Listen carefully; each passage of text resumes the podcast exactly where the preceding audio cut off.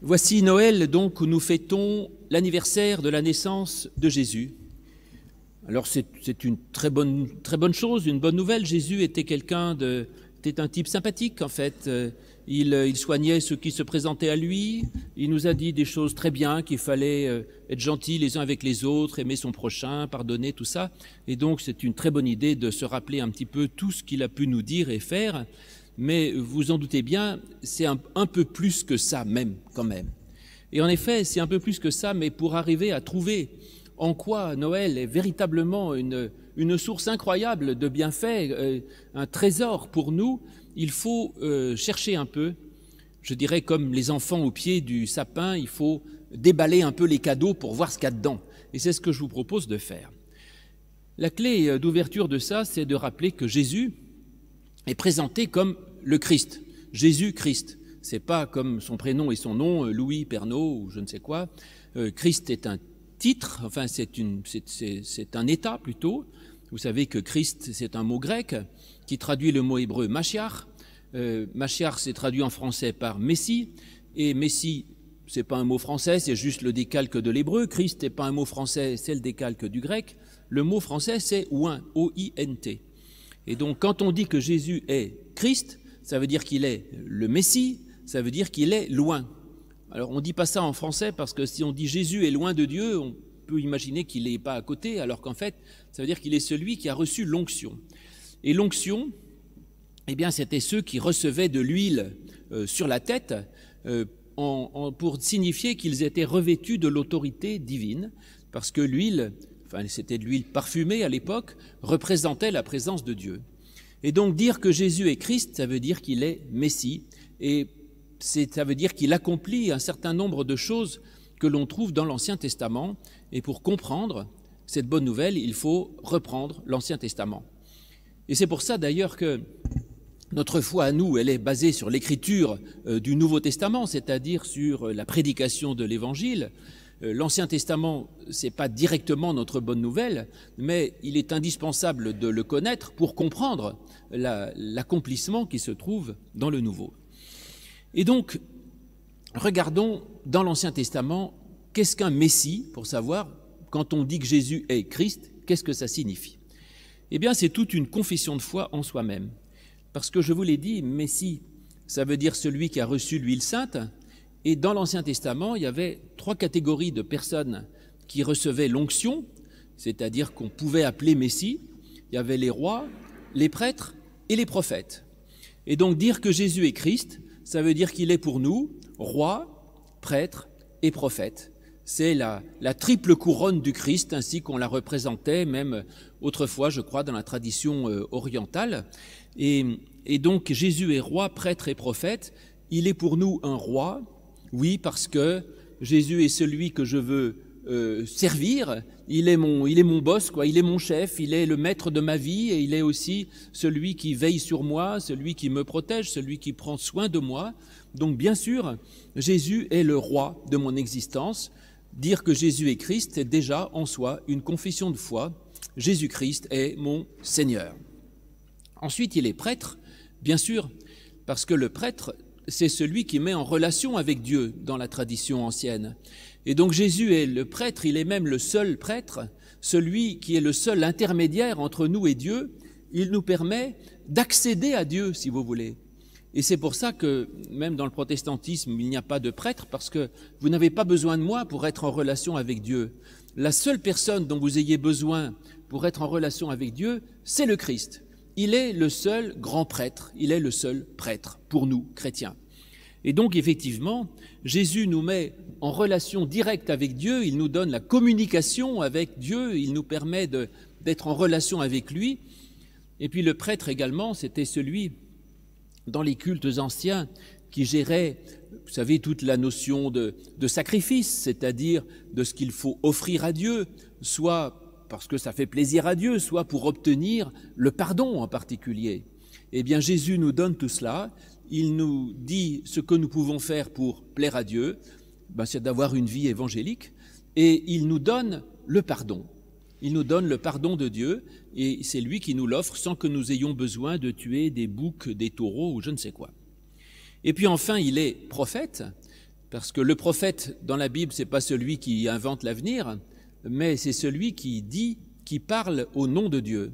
Et donc Jésus, il est prophète, c'est-à-dire qu'il est, dit l'évangile de Jean, la parole incarnée. Jésus est celui qui nous dit la parole de Dieu.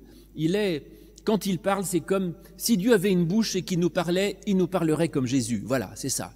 Il est la parole même de Dieu et il est effectivement prophète.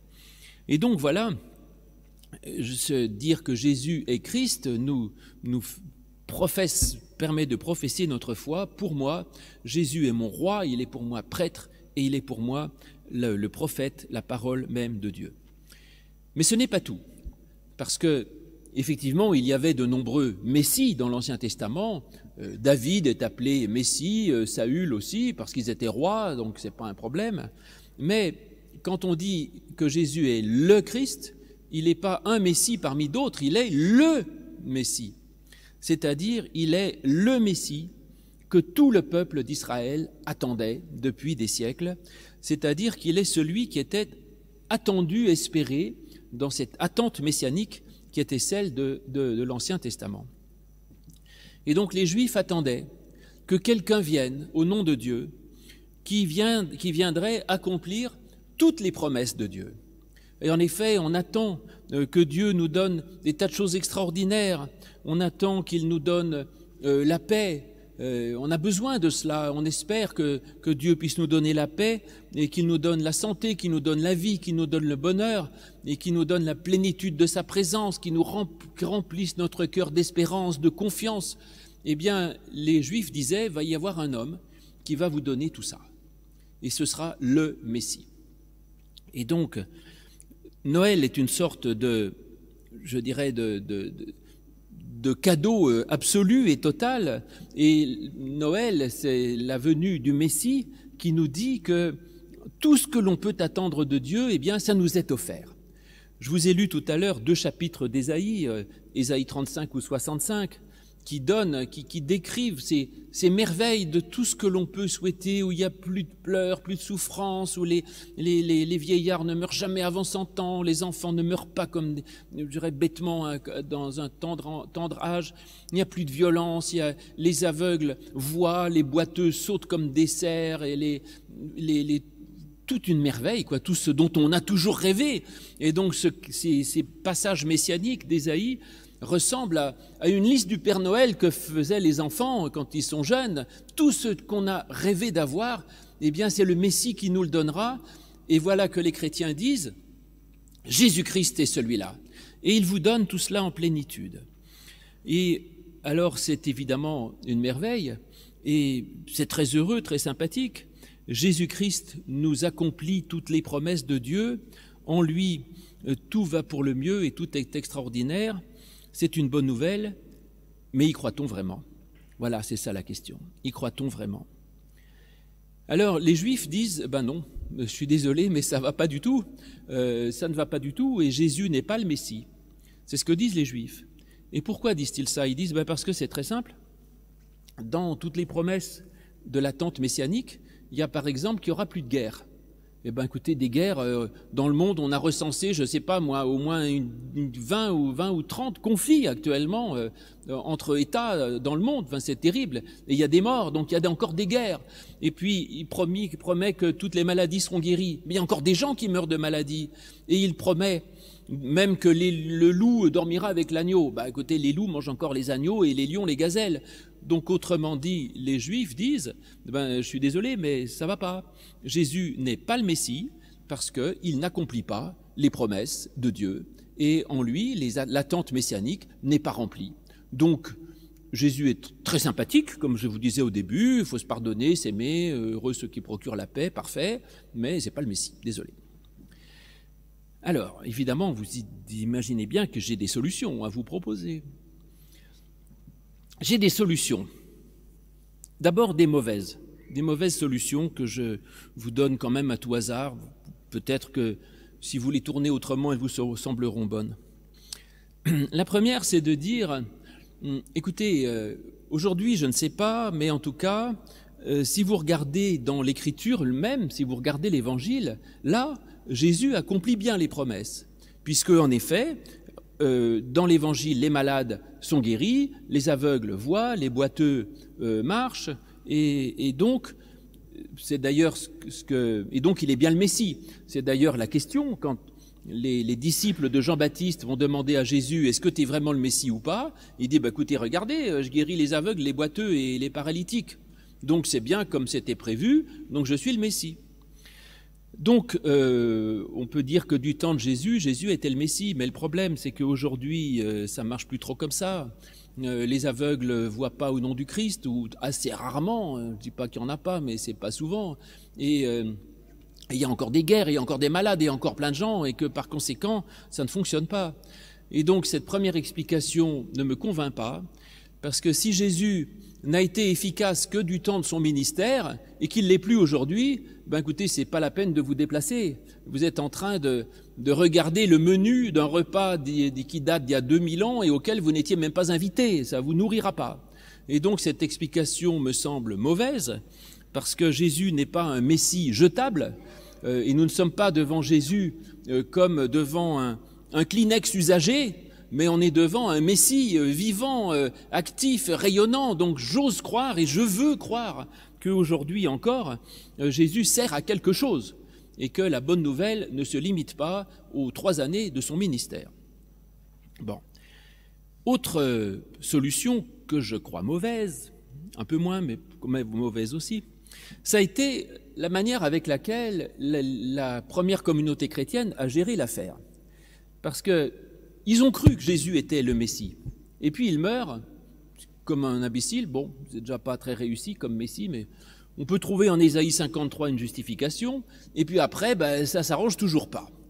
Alors ils disent, bon écoutez, euh, c'est juste qu'il y a un délai, ça va venir, mais attendez, un peu de patience, ça viendra. Et ils disent, euh, il est venu, mais en fait, il n'accomplira vraiment les promesses que quand il reviendra. C'est l'attente du retour du Christ, qu'on appelle la parousie. Et donc, la première communauté chrétienne a retardé l'accomplissement des promesses messianiques pour un retour hypothétique du Christ dans XX temps, années, jours, euh, siècles, millénaires, je n'en sais rien. Alors, certain nombre de chrétiens vivent encore comme ça, en disant aujourd'hui tout va mal, mais euh, Jésus revient, Jésus revient parmi les siens, il reviendra marcher sur nos chemins, et il essuiera toute larme de nos yeux, etc. Et donc attendent ardemment le retour du Christ, sous-entendu la fin du monde. Bon. Alors ça, moi, ça ne me convainc pas tellement, parce que d'abord, euh, si c'est le cas, ben, arrêtez de fêter Noël. C'est qu'en fait, euh, Jésus n'était pas vraiment le Messie. Et donc ceux qui attendent le retour du Christ sont exactement dans la même situation que les Juifs qui attendent le Messie. Ils attendent encore pour plus tard. Et donc moi j'en ai, euh, je dirais, un peu assez de ce demain on rase gratis. Vous savez, euh, euh, c'est le Messie. Ah ben non, c'est pas tout pour plus tard, plus tard. Mais non, c'est encore plus tard. Bon, moi, il me faut une bonne nouvelle pour aujourd'hui. Je suis désolé. Et donc ça ne va pas. Et je pense qu'on ne peut pas remettre sans cesse l'attente messianique et faire de la religion une sorte d'opium du peuple en disant taisez-vous, souffrez en silence, attendez, plus tard ça ira mieux, je ne trouve pas que ce soit un message formidable, donc je, n'en veux pas. Et autre solution qui consiste aussi à, remettre, les choses à, plus tard, mais un, peu moins loin, c'est ceux qui disent, en fait, la bonne nouvelle de l'accomplissement de tout, elle ne se fera peut-être avant la fin du monde, mais elle se fera juste euh, pour vous après votre mort. Voilà, c'est ça. Donc, pour l'instant, continuez à souffrir, mais ne vous en faites pas. Jésus vous a ouvert la porte du paradis, et donc il est le Messie par le fait que quand vous mourrez, alors là, ce sera super. Vous aurez la paix, vous aurez le bonheur éternel, vous aurez tout ce que vous pouvez souhaiter, vous l'aurez, mais euh, quand vous serez mort. Bon, euh, ça, ça me plaît pas trop, mais pourtant ça a eu une importance considérable, hein, avec euh, toute la, théologie sacrificielle qui dit que en fait Jésus simplement nous permet d'accéder gratuitement au paradis, si vous voulez. Donc il y avait l'idée que le paradis c'était formidable, plein de, de, bonheur, de félicité, de fruits en abondance. Et je ne parle pas des 90 vierges pour dans d'autres, mais en tout cas plein de tout ce qu'on peut espérer, et de dire bah, Jésus, il vous permet d'y accéder parce que normalement vous n'y auriez pas droit parce que vous êtes pécheur, mais en fait Jésus, il s'offre en sacrifice euh, pour plaire à Dieu, et grâce à ce sacrifice, Dieu dit d'accord, euh, le prix est payé, et vous irez euh, tous dans le paradis si vous suivez mon Fils. Bon, franchement, écoutez, franchement, j'ai vraiment du mal avec ce type de théologie, parce que d'abord c'est encore un, opium que je dénonçais tout à l'heure, et cantonner les, promesses de bonnes nouvelles à l'après-mort, c'est encore de dire fermez votre gueule et attendez, quoi. Plus tard, ça ira, mais pour l'instant, euh, enfin, je, sais pas. Moi, peut-être que vous, ça vous permet de vivre. Moi, j'avoue que j'ai besoin d'autre chose et je ne peux pas construire toute ma vie sur un au-delà hypothétique. N'en déplaise à Pascal et à son célèbre Paris, qui dit euh, euh, sacrifiez votre vie terrestre parce qu'elle dure quelques années, et si vous gagnez un paradis qui vaut une infinité d'années, ben, vous êtes gagnant au total. Bon, si ça vous convainc, tant mieux. Moi, ça ne me convainc pas. Donc, euh, si Dieu ne me sert à rien aujourd'hui dans ma vie, est-ce que Dieu ne serait qu'une sorte d'assurance vie touchable qu'au jour de ma mort? Moi, ça ne m'enthousiasme pas. Et en plus, je crois que c'est pas dans la lignée de la prédication du Christ, où on a de nombreux éléments qui nous montrent que les, promesses, elles sont pour ici, pour aujourd'hui. Par exemple, je vous donne juste un exemple, je pourrais vous en donner beaucoup. Quand Jésus dit Heureux ceux qui sont doux et humbles, car. Car quoi? Car ils hériteront la terre. Ah bah oui, il dit pas ils hériteront le ciel, ils gagneront le paradis, ils hériteront la terre. Et ici, on est sur la terre. Après la mort, on est au ciel. Et donc, la promesse, elle est bien pour ici-bas. C'est ce que je crois. Du coup, avançons. Encore d'autres façons de se sortir avec cette attente messianique qui ne marche pas tout à fait comme on espérait la solution la plus habituelle, c'est de dire, c'est que, en fait, euh, je suis un peu désolé, mais le royaume de Dieu, c'est un processus et qu'il ne peut pas venir d'un coup, mais c'est quelque chose qui, vient, qui se met en mouvement et qui se développe progressivement jusqu'à arriver à une certaine plénitude. C'est-à-dire que le royaume de Dieu, c'est comme une plante qui pousse et que, autrement dit, Jésus euh, eh bien, le commencement de l'accomplissement des promesses de Dieu, mais que tout ça, il y a une certaine euh, inertie. Donc, on, en a déjà, nous, des effets, et je peux en témoigner que Dieu me donne plein de merveilles dans ma vie, mais pas tout à fait encore en plénitude, mais ça avance. Et c'est pour ça que dans, l'Évangile, il y a de très nombreuses paraboles agricoles.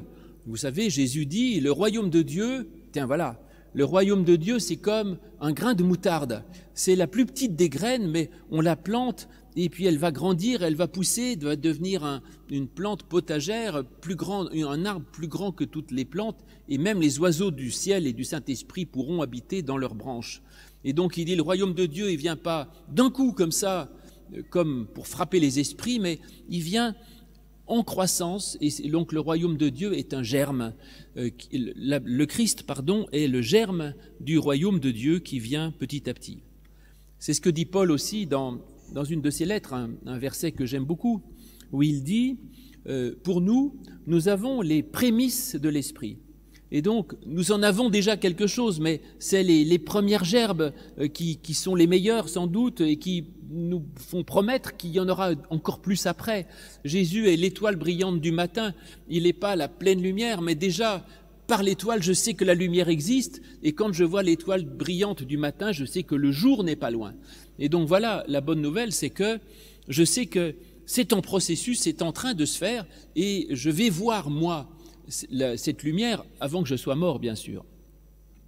Et donc Jésus initialise un mouvement, il, ouvre une porte, il ouvre la porte qui donne dans le royaume de Dieu, et c'est une réalité qui du coup peut venir à nous, mais en même temps qui demande notre participation, c'est-à-dire que ce royaume de Dieu ne s'impose pas à nous par la force, mais nous sommes appelés à, à, à, y entrer pour y travailler, pour le cultiver, pour le faire grandir et pour qu'il puisse donner des fruits en abondance. Et ça prend un petit peu de, ça prend un peu de temps, mais en tout cas, nous en avons déjà des, un, grand nombre de promesses. et les croyants peuvent témoigner de toutes les grâces, de toutes les merveilles, de ce que la foi en Jésus-Christ peut donner dans leur vie. Et puis, euh, autre solution, dernière solution, presque dernière, c'est euh, que le royaume de Dieu, en fait, ne doit pas être compris comme une réalité politique ou matérielle, mais comme une réalité intérieure et spirituelle. Autrement dit, oui, les promesses de Dieu sont pleinement accomplies dans le Christ, mais pas matériellement ou pas politiquement. Et effectivement, euh, si, Dieu donne la paix, euh, les, réfractaires au christianisme disent c'est faux, vous voyez, il y a des guerres, mais ce n'est pas la question. Dieu donne la paix et la plénitude de la paix dans son cœur, et on peut avoir un cœur en paix même dans un pays en guerre, et on peut avoir un cœur incroyablement troublé dans un pays en paix. Et donc, ce n'est pas la, la paix politique qui compte le plus, c'est la paix du cœur. Et Dieu rend riches les pauvres, mais pas au niveau du compte en banque, bien sûr, mais parce qu'il y a une richesse intérieure qui est plus importante que le niveau du compte en banque. Et Dieu ouvre les yeux des aveugles, mais pas euh, au niveau des, des oculistes ou je ne sais quoi, des, des ophtalmos, mais il y a des aveugles qui sont infiniment plus clairvoyants que moi, qui pourtant prétend voir. Il fait avancer le paralytique parce qu'il y a des gens qui ont leurs deux jambes et qui sont infiniment plus immobiles que d'autres personnes que je connais en chaise roulante et qui sont sans arrêt en train d'avancer dans leur vie.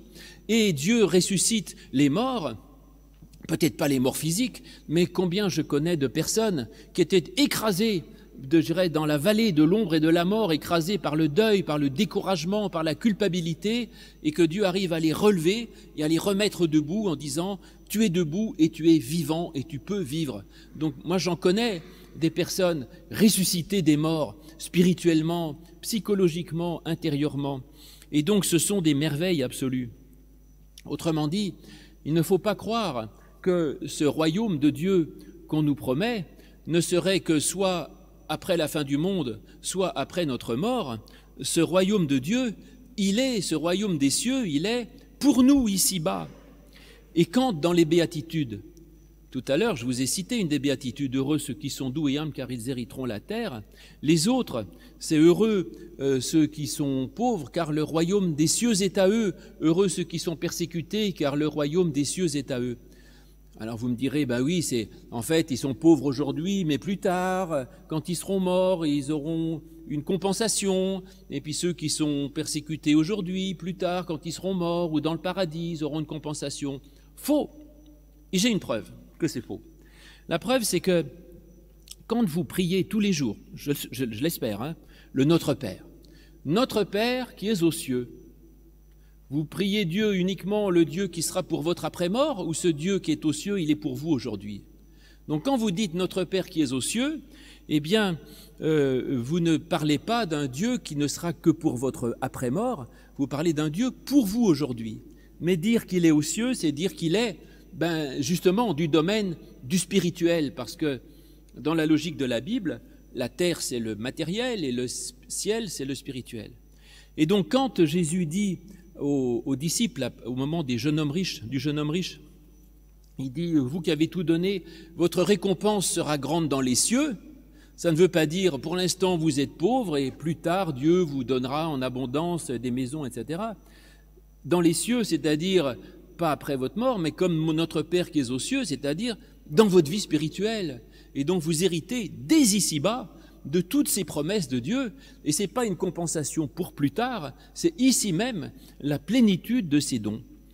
Et donc tous les dons de, Dieu nous sont donnés intérieurement, mais pas matériellement, pas politiquement, mais nous sont donnés d'une façon intérieure, et Dieu nous donne en plénitude, et il reste juste à se donner la peine de reconnaître les dons de Dieu et de prendre la peine, euh, de se donner la peine de prendre ce qu'il nous tend. Donc voilà, Jésus-Christ, Jésus est le Messie. Oui, il est le Messie, car il nous ouvre les portes du royaume et il nous met dans, la plénitude de la présence de Dieu et il nous offre, je dirais, à plein tonneau toutes les grâces de Dieu et en lui nous avons accès à Dieu et à tout ça.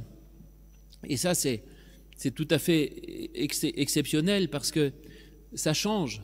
Par rapport au Dieu qui est souvent présenté dans l'Ancien Testament, qui est un Dieu euh, lointain, exigeant, euh, menaçant, et en attendant, tout ce qu'on peut faire, c'est d'obéir à des multitudes de commandements, de règles, de normes et de choses comme ça. Et en fait, Jésus rend tout cela caduque parce qu'il dit c'est pas pas comme ça. Vous n'avez pas besoin d'appliquer des tas de commandements euh, pour vous rapprocher de Dieu. Dieu, il vous est donné, il est là, et nous sommes dans la plénitude de sa présence. Donc, quand on est dans la plénitude de la présence de Dieu, il n'y a plus besoin de faire des tas de règles. Euh, on n'a qu'une seule chose qui nous est demandée, c'est de dire oui Seigneur, de l'embrasser et, d'être dans sa présence. Et c'est tout. Je dirais, c'est comme, euh, je sais pas moi, si vous avez des, enfants, on fait plus trop maintenant, mais qui sont au loin, on fallait écrire des lettres pour maintenir le lien. Mais quand vous êtes en présence de l'être aimé, vous n'avez pas besoin de lui écrire des lettres. Vous vous embrassez, c'est tout. Et donc c'est ça que nous donne le Christ et le Messie c'est qu'il nous donne la plénitude de la présence de Dieu.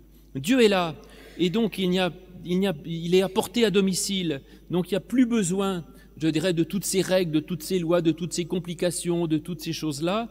Simplement, le, le rapport à Dieu a totalement changé, et nous sommes libres par rapport aux lois, euh, aux lois juives finalement. C'est ce qu'a fait Jésus toute sa vie, euh, en me disant, je ne les transgresse pas, mais en fait, je les accomplis. La loi, c'était un, pédagogue pour dire le minimum pour celui qui se sent loin de Dieu, ben, impliquer au moins les commandements.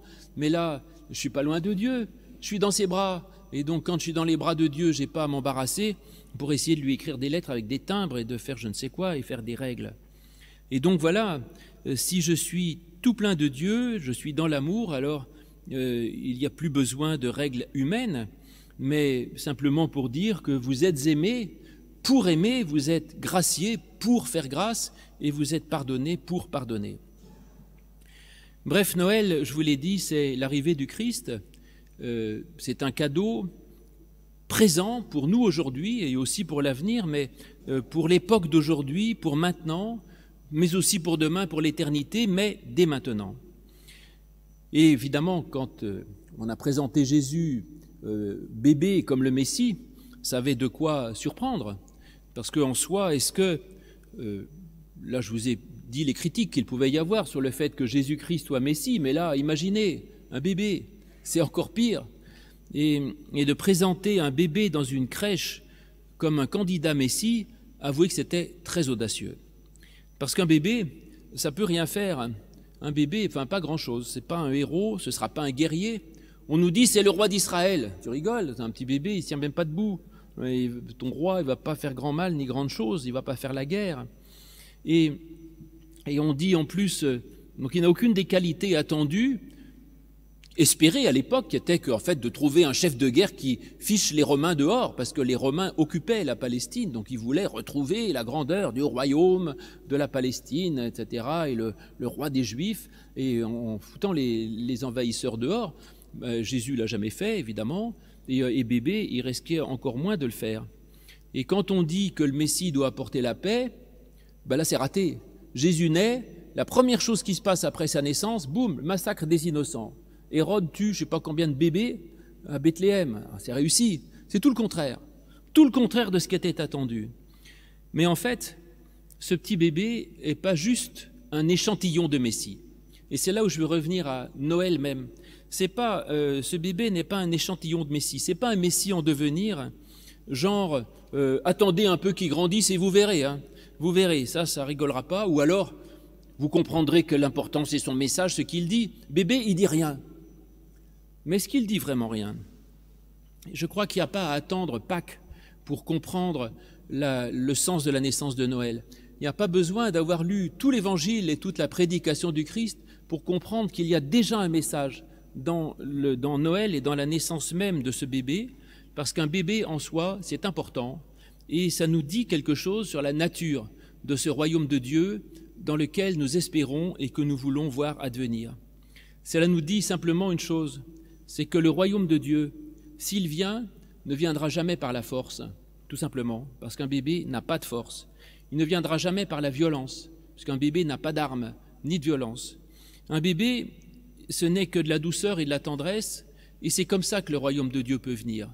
Le royaume de Dieu ne peut venir que par la douceur, que par la tendresse, que par l'humilité, et même, je dirais, que par l'amour, et que le royaume de Dieu également, c'est une des choses les plus fragiles au monde, comme un petit nourrisson est infiniment fragile, d'une fragilité extrême, mais en même temps, c'est tout un, tout un programme de vie qui est donné là, je crois, si on réfléchit vraiment à tout ce qui nous est dit là, et de dire que les plus belles choses de notre vie, les plus grandes choses et les plus belles choses ne peuvent s'obtenir que par, je dirais, le, secret de ce qu'est euh, ou de ce qu'on de ce qu'est, oui, de ce qu'est un bébé, c'est-à-dire par la douceur, par la tendresse, par la faiblesse, par la fragilité, et jamais par la force et la violence.